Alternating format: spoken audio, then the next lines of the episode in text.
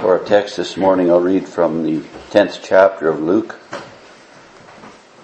It's a very familiar story about the, the man that went from Jerusalem to Jericho and fell among thieves. And I hope everybody has prayed about this service and every Sunday morning because of ourselves we are nothing. But if God opens His Word, then we have food for our undying souls. We have direction. We have all the things that God would want us to have in the, in the light of His Word. So we read these words. Luke chapter 10 verses 25 to 37. And behold, a certain lawyer stood up and tempted him, saying, Master, what shall I do to inherit eternal life? And he said unto him, What is written in the law? How readest thou? And he answering said, Thou shalt love the Lord thy God with all thy heart, and with all thy soul, and with all thy strength, and with all thy mind, and thy neighbor as thyself. And he said unto him, Thou hast answered right. This do, and thou shalt live. But he, willing to justify himself, said unto Jesus, And who is my neighbor? And Jesus answering said, A certain man went down from Jerusalem to Jericho and fell among thieves, which stripped him of his raiment and wounded him and departed, leaving him half dead. And by chance there came down a certain priest that way. And when he saw him, he passed by on the other side. And likewise a Levite, when he was at the place, came and looked on him and passed by on the other side. And a certain, but a certain Samaritan, as he journeyed, came where he was, and when he saw him, he had compassion on him, and went to him and bound up his wounds, pouring in oil and wine, and set him on his own beast, and brought him to an inn, and took care of him.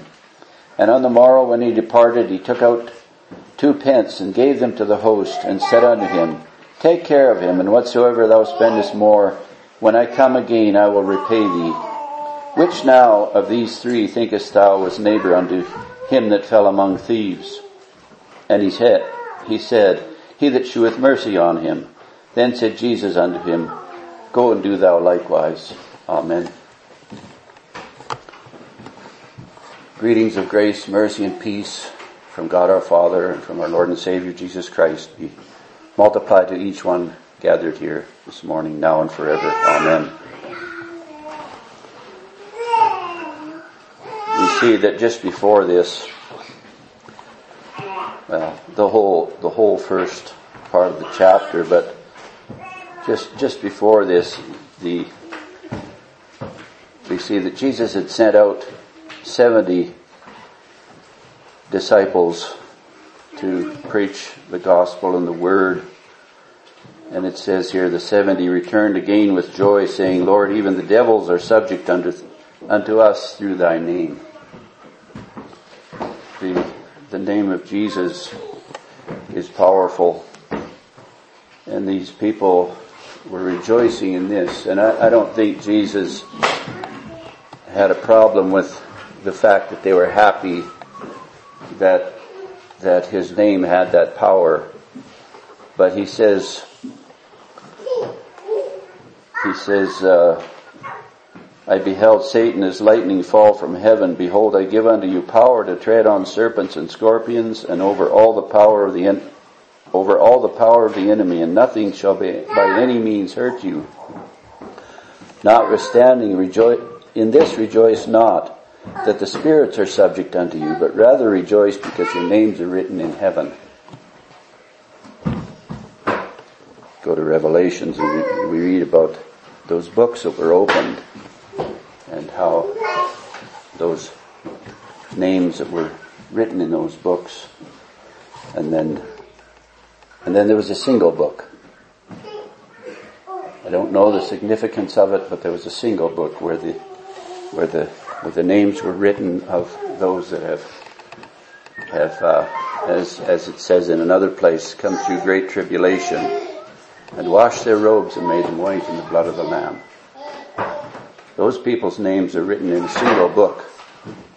And Jesus says, rejoice because your names are written in heaven. Don't rejoice because these devils are subject unto you through my name.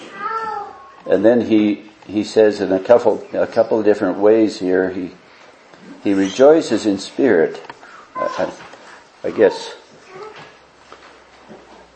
sometimes we rejoice in, in spirit and it's, it's good and it's powerful.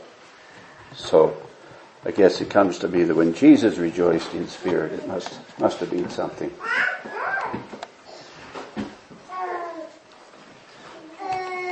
He says, I thank thee, O Father, Lord of heaven and earth, that thou hast hid these things from the wise and prudent and hast revealed them unto babes, even so, Father, so, for so it seemed good in thy sight. All things are delivered to me of my Father, and no man knoweth who the Son is but the Father, and who the Father is but the Son, and, and he to whom the Son will reveal him.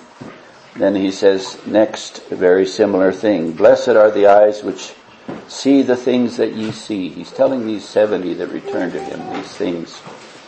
Blessed are the eyes that see the things that you see. And says, for I tell you that many prophets and kings, in, fir- in the first it says there that these things are hidden from the wise and prudent and delivered unto babes. These understandings of this word and then he says, many prophets and kings have desired to see those things that ye see and have not seen them, and to hear those things which ye hear and have not heard them. So he opens his word to whom he will. And it, it's his greatest desire that every person would, would know and hear and understand these things. But we know that this world operates in that way that it isn't, it isn't that way that everybody hears and knows and understands.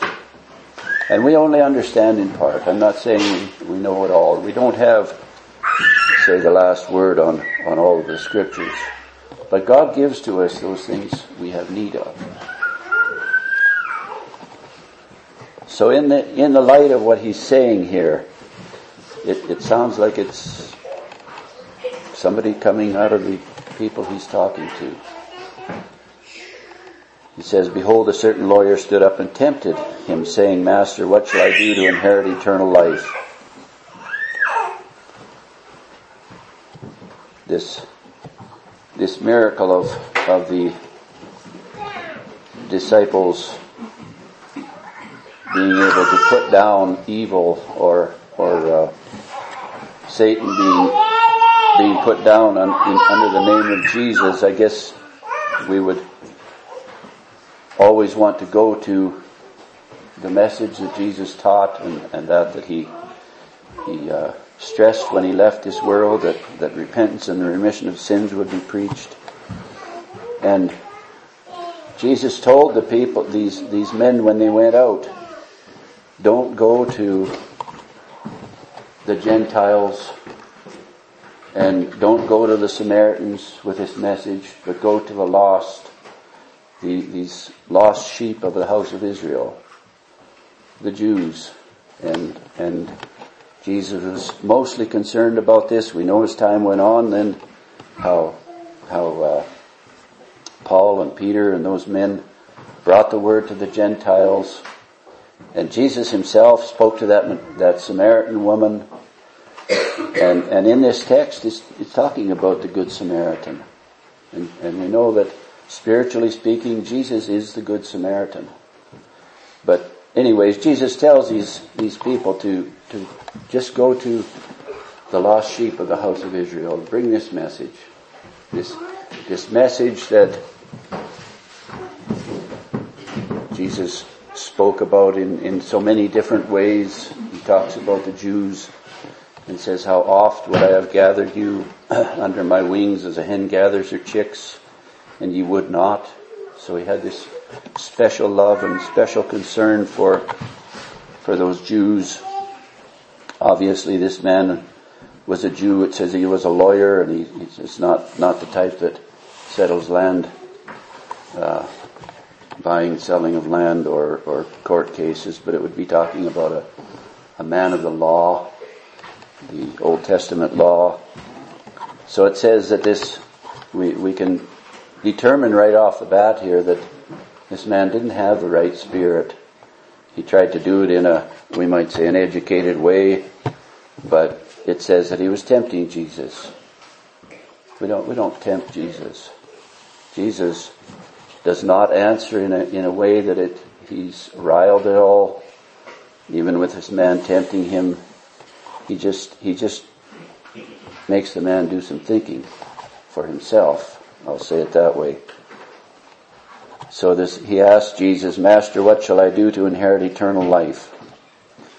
We know that the Jews and the, and the church of the day had, had gotten to that point where they wore the long robes and gowns and, and we know even with, with Paul, who used to be called Saul, he knew the word inside and out and he sat at the feet of, of the greatest teacher of the day, Gamaliel, and was taught by him and he went about with, with all kinds of ambition and vigor and so this man knew the law also. Jesus, of course, being all knowing, would have known these things. He would have known this man knows the law, so he, he asks him, What is written in the law? How do you read that? How readest thou? What does the law say? So the man answers what the law says. He answering said, Thou shalt love the Lord thy God with all thy heart and with all thy soul and with all thy strength and with all thy mind and thy neighbor as thyself. Jesus says to him that you've answered right. He said unto him, Thou hast answered right. This do, and thou shalt live. You fulfill all these things. You know the law. You fulfill this, and you'll go to heaven. You'll, you'll inherit eternal life. That's the question you ask. What, what should I do to inherit eternal life? And we think of inheritance as, as something our parents or boss or whatever situation might be, he, he gave it. Maybe you worked for somebody for 40 years and he gives you something as an inheritance. Or, or your parents give you something as an inheritance. And, and you didn't do a thing for it. You, you ate at their table and did your chores and did, grew up and whatever. And you really don't deserve any more than that. And I don't know if we even deserve that, but that's an inheritance. And he uses his word inherit. Inherit. What must I do to inherit eternal life? Anyways, Jesus says, do those things. You, you seem to know what you must do. Just do those things and you'll inherit eternal life. But here we see the spirit of the man again. First of all, we see it when, when he he tempts Jesus, and now we see it again when it says he justifies him. He wants to justify himself. Well, we don't justify ourselves. That he, he obviously doesn't understand that at all. It says he he willing to justify himself said unto Jesus, "And who is my neighbor?" We might ask the question, "Who who is our neighbor?" Is that is that the ones living next door to us or or in the case of us that are living outside of the of town we we have neighbors in and around the area and, and I know in a farming community your neighbors reach out 10 and 15 miles quite easily and and this man says who is my neighbor he might have not expected this Jesus tells Jesus, excuse me, tells a little story. And he says, a certain man, excuse me, a certain man went down from Jerusalem to Jericho and fell among thieves, which stripped him of his raiment and wounded him and departed, leaving him half dead.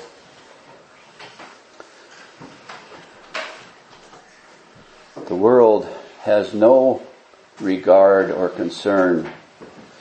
Think of think of uh, places of ill repute and bars and brothels and and gambling places, and they have absolutely no concern whatsoever for the individual soul. They're in it for personal gain, money and, and all the things that they're in it for. And this man enters into this road that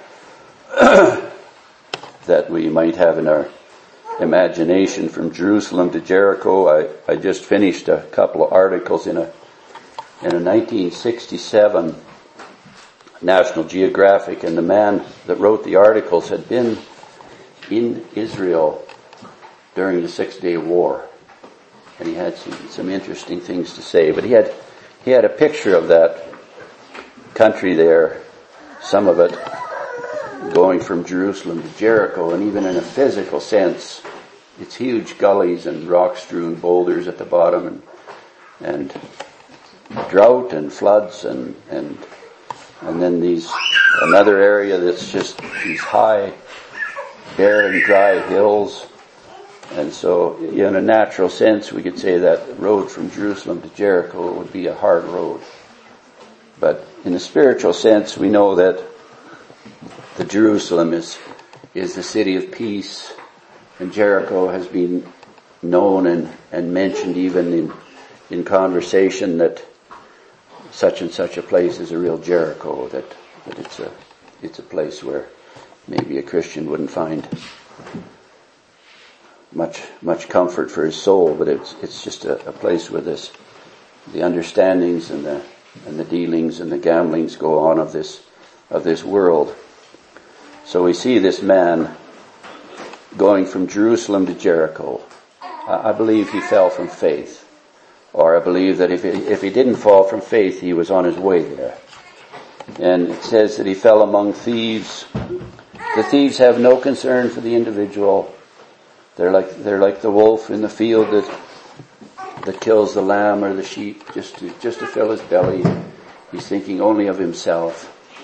You fall among those types. And Satan has set things up in this kingdom of his, this world, where it looks attractive, and we fall for it. And we think that Adam and Eve fell for, for Satan's first, first man and woman set in this world, fell for Satan's attractions, and we still fall for Satan's attractions. Doesn't, doesn't sound like we've learned very much through all the thousands of years. But it says he, he fell among thieves, which stripped him of his garment and wounded him and departed, leaving him half dead. He's not completely dead. There's still, still some life in him. He's, he's laying on the side of the road and has become to that place or point in, in his experience where he's helpless. He, can't, he can't do anything about it. Maybe he made, we might, we might say that people make wrong choices or bad choices and, and we've all done it. We made bad choices in life sometimes. So then it says here how, this is a picture of life. This is a picture of how things go. By chance there came down a certain priest that way.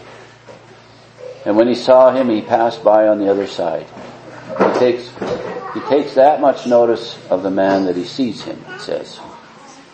He passes by on the other side. Obviously he doesn't, the priest and, and the Levite, and maybe, maybe there's more depth to these names, priest and Levite, than, than I know, but it looks like they don't help him, and maybe they can't help him. Maybe they don't have what it takes to help this man. He passes by on the other side. Likewise, a Levite, when he was at the place, came and looked on him and passed by on the other side.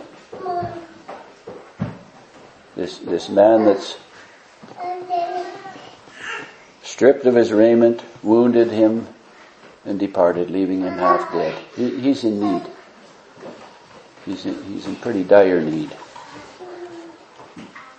So, so these people we may, may see as as we hear sometimes a man of the cloth, they they don't seem to have any concern for this man that is is left on the, on the side of the road, half dead. There's still some life in him. Maybe faith hasn't departed from him. I'm not, I'm not going to say it has. I'm not, I'm not here to make that call. It says a certain Samaritan as he journeyed came where he was and when he saw him, he had compassion on him. That seems to be the, the key word and the big difference between these three men. The two come along and they notice him. They don't have compassion on him. They don't, they don't seem to think that they can help him or will help him or, or should help him. And, and we see, I was just reading in the, in the Bible dictionary or whatever it was about the Samaritans and, and they were, they were a people that seems like they came and came and went through the through the centuries and we were overtaken and, and then sometimes the country was cleared out of people altogether. And then people moved in and but it seems like the underlying thought of them was that they became a people who had had contact with with the Jewish living faith but in their carnal understanding of faith and the way they should do things, they mixed ungodly ways with godly ways. And I still think you probably have nothing when you do that. And they were despised by the Jews. They became a people that the Jews looked down upon. But we know that Jesus spoke to the woman at the well, the Samaritan woman, and she even said, how is it that you being a Jew would even speak to me, being a Samaritan? But Jesus was above that thought and he did speak to her. And I believe that he helped her out. It says this Samaritan who, who as I explained, maybe that maybe the Jews didn't look too favorably on the Samaritans, but this Samaritan had a good heart. And once when I spoke on this and, and there was maybe some controversy over what I said. I called, I called Beth's dad to see what he thought of it, and, and I, I came from the wrong angle. And I was saying, well, if if this occurrence actually happened, and I was going on it that way, and, and he said, let's not worry about whether it happened or not, or whether Jesus just told this story, but Jesus is the Good Samaritan. That's the most important part of this message. So, here it says, a certain Samaritan, as he journeyed, came where he was, and when he saw him, he had, he had compassion on him. I think we've all experienced that, where something takes place and we can't just let it go. We can't just walk by and ignore the situation and hope that hope that somehow this man regains his health and and uh, comes to life again and regain, regains his, his physical and his spiritual health. But we are to help him. It says when he came and saw the man, he had compassion on him. He didn't just keep going like the other two, the priest and Levite. They just kept going. They, they glanced at him and noticed him there and kept going. They, they they couldn't help him. They didn't have what it took to help him. The Good Samaritan has what it takes to help him. He immediately goes to the man's aid. It says he went to him and bound up his wounds, pouring in oil and wine, and set him on his own beast, and brought him to an inn, and took care of him.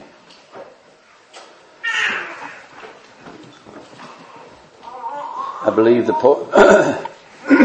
the pouring in of the oil and wine, I believe, is a is a picture of of what we are to do to help people, and, and I think it it falls in line with the preaching of the gospel, and that is, of course, the preaching of repentance and the remission of sins. And that is also the, the preaching of the law and the gospel. It says he pours in the oil and the wine. The, the, the wine is alcoholic beverage. And we, when you pour, I, I remember as a kid getting a bad cut or something and, and mom would, would take hydrogen peroxide. I don't know if young generations ever heard the word. But she'd pour that in your wound and it would burn and sting. And she'd explain that it's, it's killing all the bad bugs. And we have to do this. It's, it's the best for the situation. That's, that's the law. The law is preached and it hurts. Back in, back in Isaiah, I think if I can find it.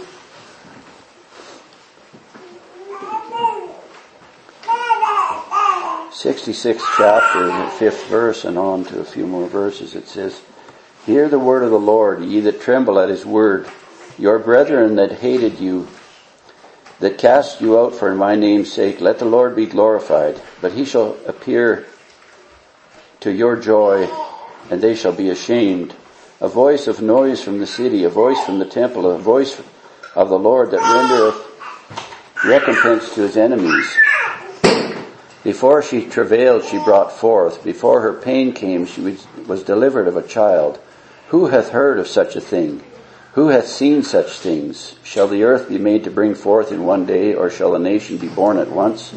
For as soon as Zion travailed, she brought forth her children. So shall I bring to the birth, and not cause to bring forth, saith the Lord. Shall I, shall I cause to bring forth and shut the womb, saith thy God? Rejoice ye with Jerusalem, and be glad for her, for all ye that love her, rejoice for joy with her, all ye that mourn for her. So, so he is explaining there that there's no child that is born without travail of birth by the mother. And the mother is the church, and the mother is, is, goes through this. I, I think, I think that with this, with a lot of modern preaching, they don't want to preach the law. They don't want to preach that, that we're sinners, and they don't want to make people aware of what sin is and what we are made of.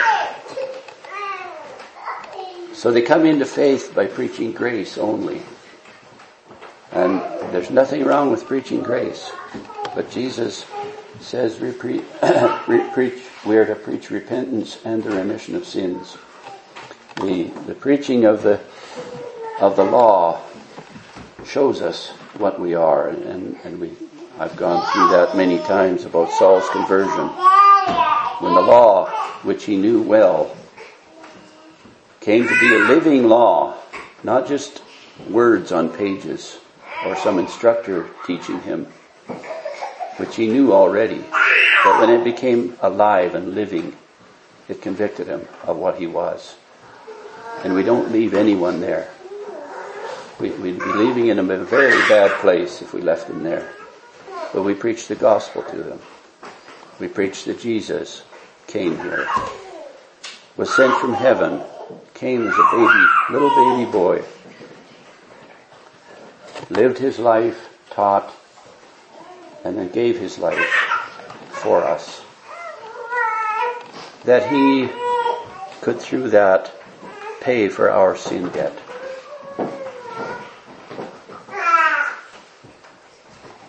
He went to the cross. He suffered and died, not for his own sins, but for my sins and your sins. Because the Word has enlightened us that we are sinners. What do we do with it? He took them upon himself. He suffered for our sins. He suffered for what we would have had to suffer had we not known him or come to him. This is the oil that was poured into this man's wounds. The comforting and the healing. That we can believe these things are all right in the work that Jesus has accomplished. I believe this is what the oil and the wine is. the law and the gospel. That's what this man needed. He had to be, he had to be strengthened. We, going beyond his physical condition, we look at his spiritual condition. He had to be strengthened. He had to be lifted up.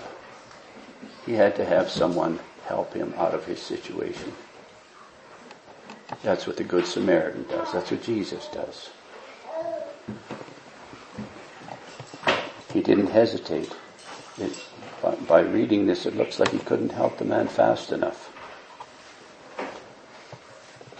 He had compassion on him and he went to him and bound up his wounds, pouring in oil and wine, and set him on his own beast. He had to help the man out of the situation and where he was. Take him off that road to Jericho. Take him back to Jerusalem. It doesn't say that physically. He did that, but it just says he took him to an inn. Brought him to an inn and took care of him. That's what Jesus does. He takes us to a place where we're off of that road we were on and on a better road. We're, we're on a, we might say we're in the hospital recovering from our, our bad experience where, where he was beaten up and, and wounded and stolen from and, and left half dead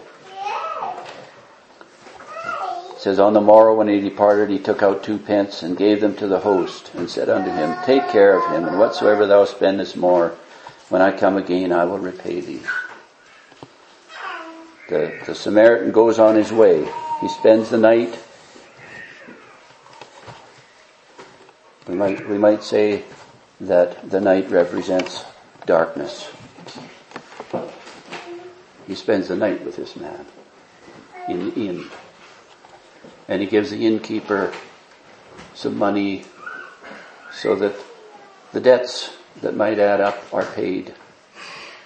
This, I believe, is a picture of the grace of God. We can stumble and fall, but the debt has been paid.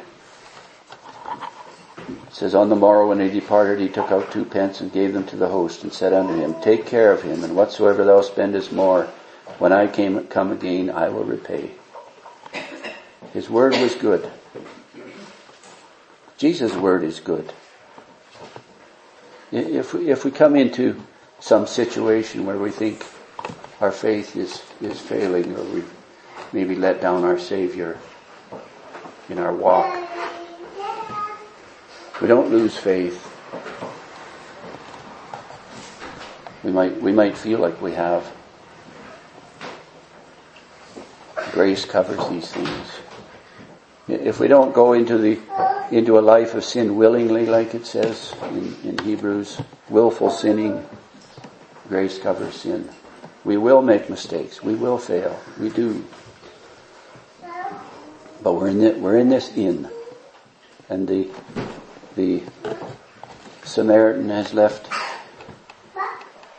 We might say that amount of faith with this man that, that he can he can go for a while till till he's back on his feet. Take care of him, and whatsoever thou spendest more, when I come again, I will repay. So he tells this, this man who we might say didn't even show Jesus much respect, first of all by, by tempting him, and secondly by coming, coming up with something that would justify him himself. Tells him this story.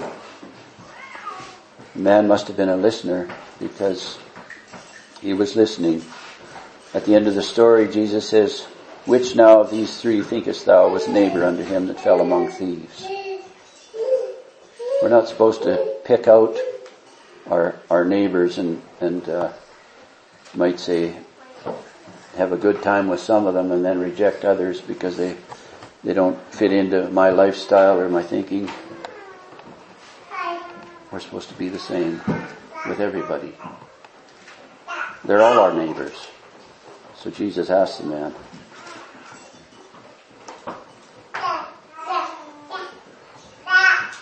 Which now of these three thinkest thou was neighbor to him that fell among the thieves? None of the three men knew him. They were all just passing by. One of them, one of them considered this man is my neighbor. We are supposed to be considerate of one another. We're supposed to look out for one another. We're supposed to, we're supposed to be aware if someone is hurting.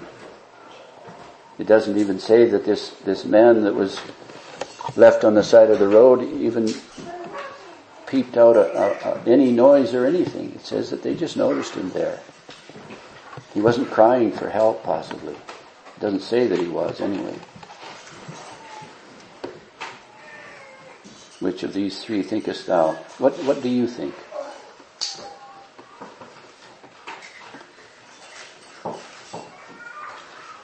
In the first there, we read there when he, when he's, he, he asks the question, what shall I do to inherit eternal life? Jesus, Jesus makes him think. He says, what do you think? What is written in the law? How readest thou? What, what do you get out of it? The guy answers rightly. He says, thou hast, thou hast, answered right, this do and thou shalt live. But Jesus knows better than anyone else that we can't fulfill that law. We can't, we, we can't even come close to fulfilling the law.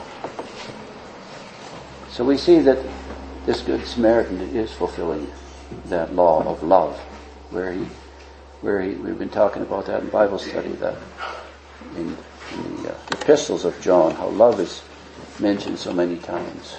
He shows love and compassion to this, this man on the side of the road. So the lawyer answers, he that shewed, shewed mercy on him. Which one was the neighbor to this, to the wounded man? The lawyer says the, the one that showed mercy on him. Then said Jesus unto him, Go and do thou likewise. That's what we're to do. We're, we're to believe. When, the, when those people asked Jesus, what, what must we do that we, we would work the works of God, he says, believe on me. Believe on the one whom God has sent, meaning himself. That's, that's the works of God. And when we believe on him, we, we don't even have to consciously go about life in our daily walk. And I'm not saying we don't think of these things, but we don't have to consciously say, well, now what should I be doing this moment or under this that that would be the right thing to do? It, it's in our heart. It's there. I'm not saying it's wrong to think about it. It's okay. But it's not a work that we do with our own hands. It's in our heart. It, the, the, the Samaritan that came along, he didn't have to ask himself, now should I or shouldn't I help this man? He just rushed over there and helped him. The, we see the priest and the Levite didn't have that. They didn't have that condition of heart. They, they must not have had a hope of eternal life. I was reading about the uh, Church of Thyatira, and it's interesting.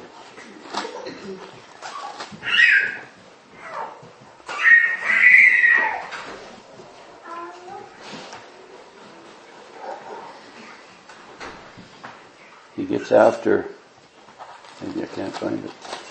He gets after them for some of them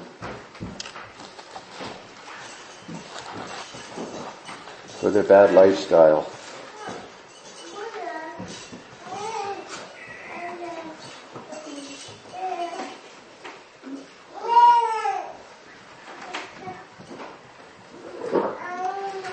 Under the angel of of the church of Thyatira write, These things saith the Son of God, who hath his eyes like a flame of fire and his feet are like fine brass. I know thy works in charity and service and faith and thy patience and thy works, and the last be more than the first.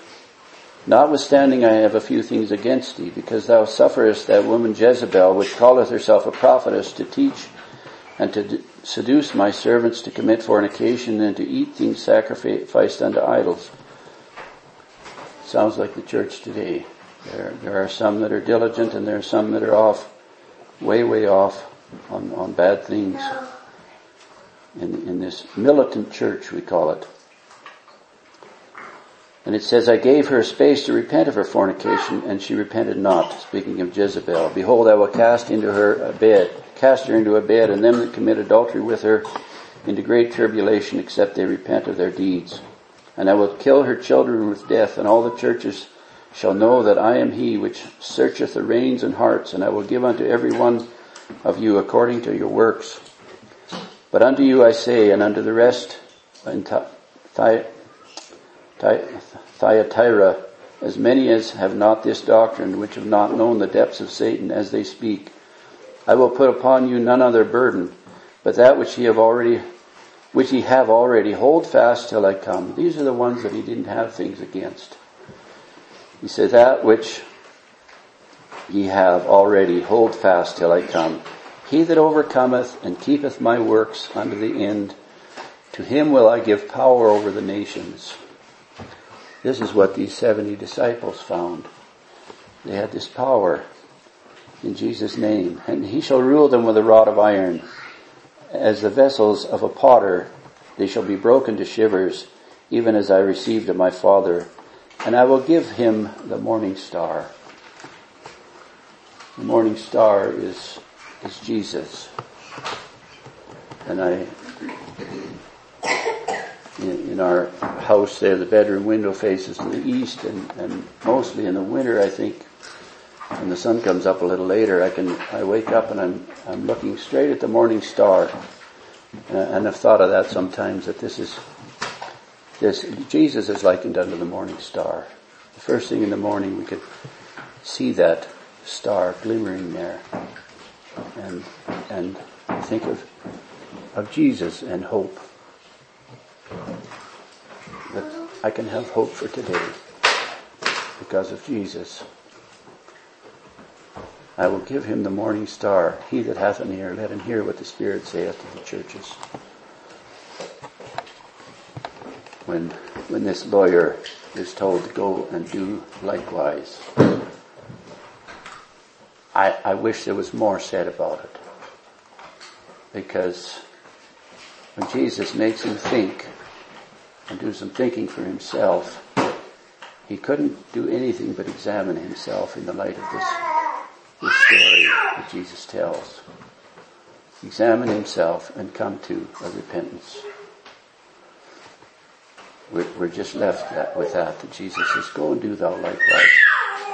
So if this man goes, goes along and, and sees something similar in his life come up, and he's either able or not able to do what the Good Samaritan does here, he can examine himself. And he can go and find that which he needs, then that he would be equipped to help the, the one who is, is wounded and left half dead. When we have that morning star, and that hope of that morning star, we, we are equipped. We, we often don't think so, and we often think that that we weren't given what it takes to accomplish or see my way through this job. But the Word tells us we do have that. It encourages us.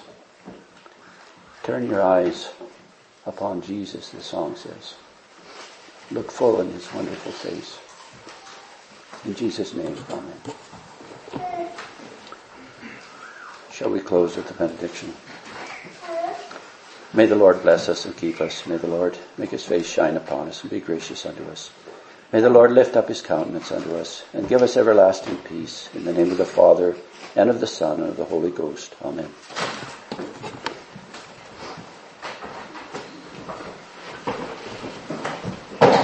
Anybody have a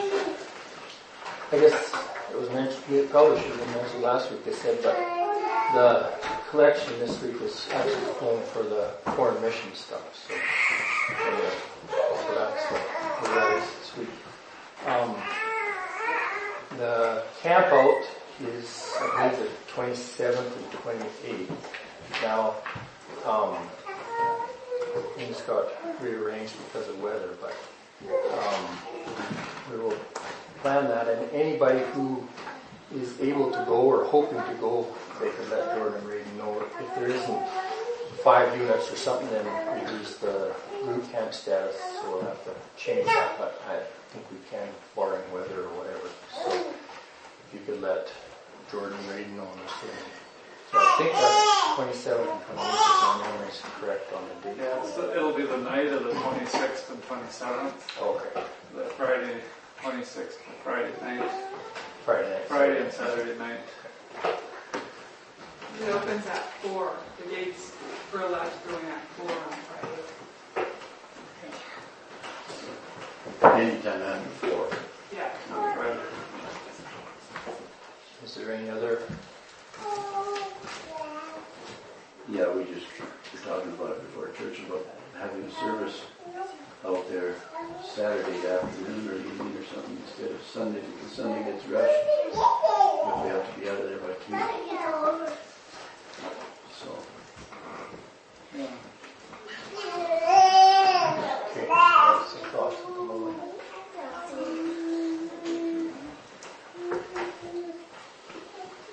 Um, I just had, well, actually, I was related a story that brought to my mind a,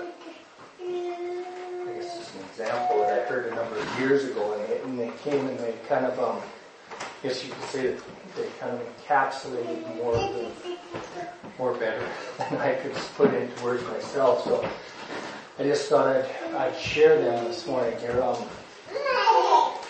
um, it was Ralph Davidson that he, he mentioned this. He said if you have a, a blind man sitting at a table and were to put two different colored papers in front of him and, and if you um, asked him to tell you which one was whatever color, white or black, that, I mean, we know with our natural mind that it doesn't matter how angry we get with them or cajole them or whatever, it doesn't help. You cannot tell which one's white or black. It's just an impossibility. And and if we look at it spiritually, if someone is spiritually blind, um, it doesn't matter how much we would get upset or try to do whatever, we cannot, they can't see. It's just how it is. And I think that we need to remember that our abilities are to point them to where they can find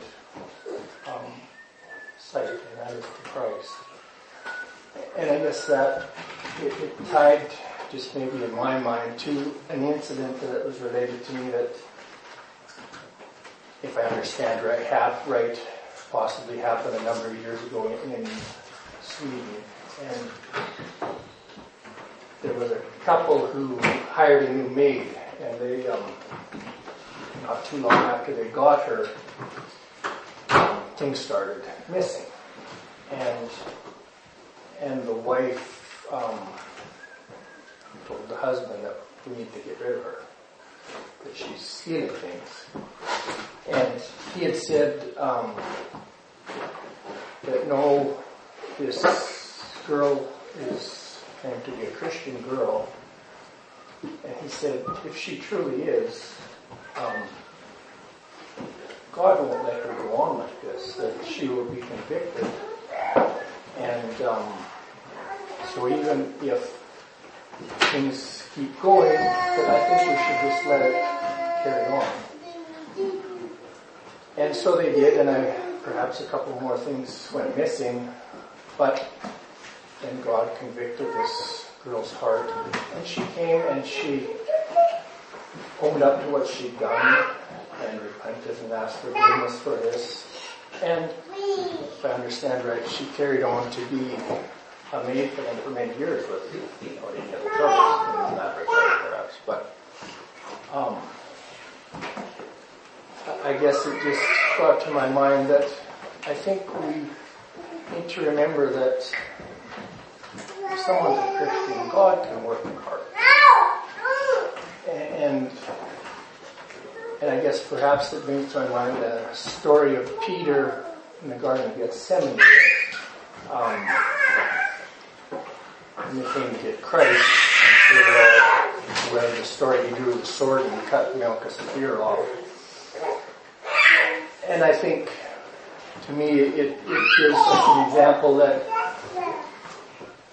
if we decide in our strength or in our flesh that we're going to defend Christ, that the only thing we can accomplish, even if we're using the Word of God, is to cut someone's ear off so they cannot hear anymore. And I think we have to careful that we not do that, even though we know the rest of the story and we know that Christ was was good and healed the ear. And we could say that he, in spite of our failings, was able to bring hearing to that man.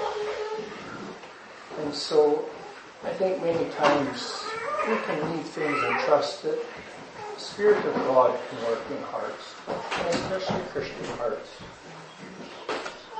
Does anybody have a song we can